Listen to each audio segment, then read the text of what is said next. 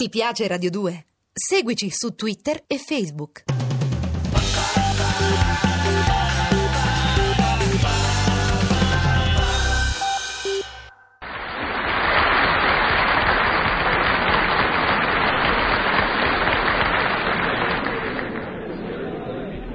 Inizierò con una piccola e doverosa premessa per quanti eh, religiosamente mi ascoltano.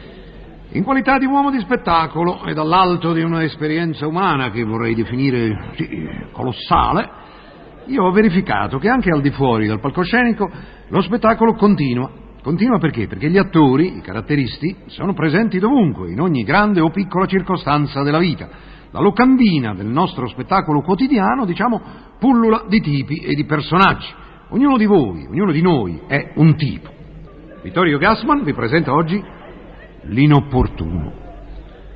Nella fauna dei tipi, l'inopportuno assume varie sembianze ed assale l'uomo anche se non provocato. Lo assale preferibilmente alle spalle. Sì, le spalle altrui sono la prima meta per l'inopportuno.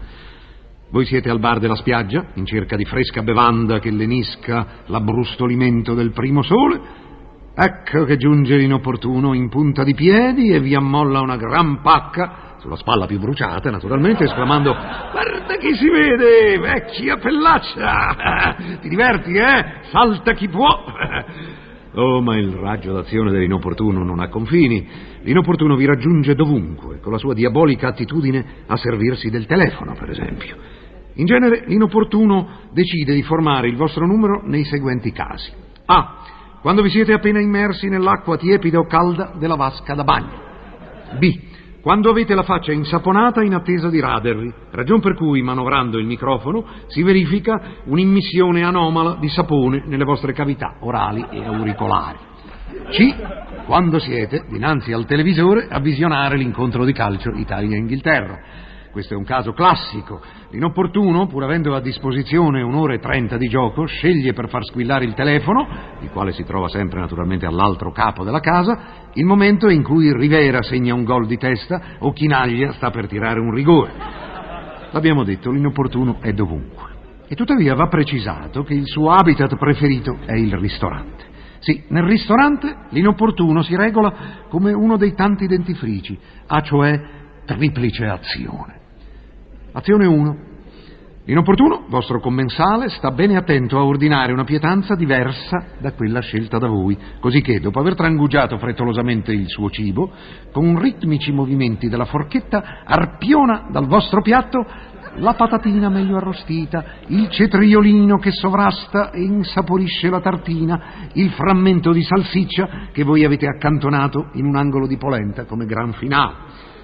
Azione 2. Inopportuno, giunto a tradimento al vostro tavolo, al primo apparire del rognone trifolato, inizi a raccontarvi con dovizia di dettagli l'intervento chirurgico per calcolosi alla cistifellea subito da un amico comune.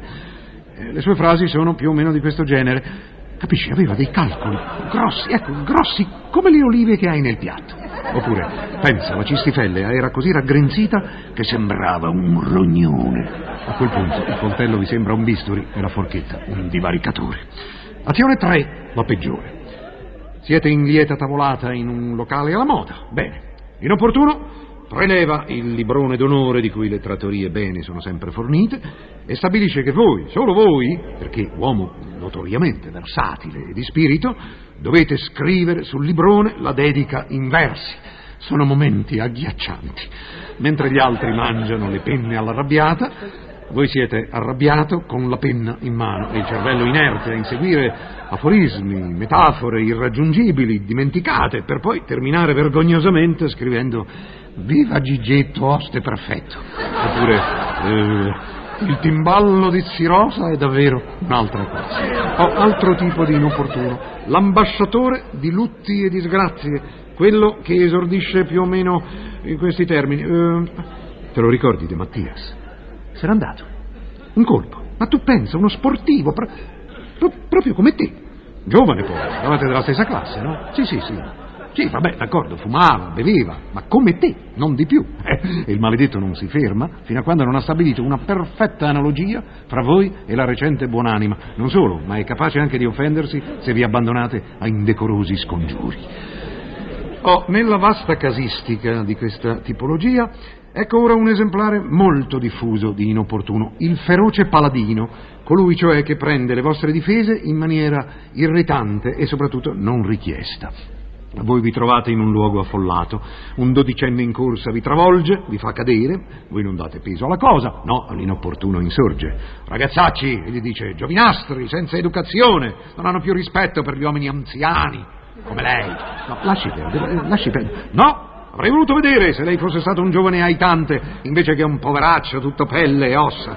Ma no, guardi, non è successo nulla. Lascia... Ma poteva succedere. E lui è scappato perché si è reso conto che non poteva inseguirlo, con i piedi piatti e le vene varicose, e si ritrova. E così via, fino a quando non ha pubblicamente evidenziato, urbi e torbi, tutti i vostri difetti fisici e morali. L'inopportuno naturalmente vi colpisce anche in società, eh, certo. Non appena la vivacità del party langue per qualche secondo, l'inopportuno propone di colpo il gioco della torre e vi chiede a bruciapelo chi butteresti dalla torre, tua moglie o la signora Marini, dove la signora Marini rappresenta una donna da voi lungamente corteggiata, forse sul punto di cedere, e perciò particolarmente odiosa e invisa a vostra moglie. Voi tentate di schermirvi, ma l'inopportuno non demorde, ben sapendo che ognuna delle due possibili risposte vi procurerà di lì a poco una furibonda lite coniugale. Sì, nel corso della quale rischierete voi di essere gettato non dalla torre, ma dal balcone del primo piano. Eh, aspettate, aspettate, gli inopportuni non sono tutti qui. I vessilliferi dell'inopportunità allineano a... come? Ah, scusate, mi fanno cenno che se continuassi diventerei forse inopportuno anch'io. Perciò a questo punto Vittorio Gassman, tipologo di Vaglia, vi augura buona domenica e vi dà appuntamento al prossimo tipo. Ah no, dimenticavo il codicillo.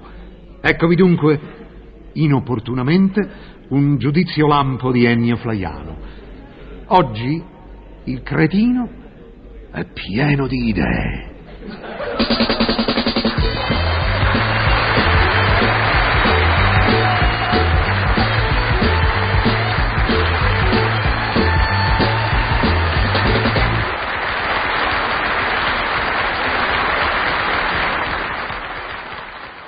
Ti piace Radio 2? Seguici su Twitter e Facebook.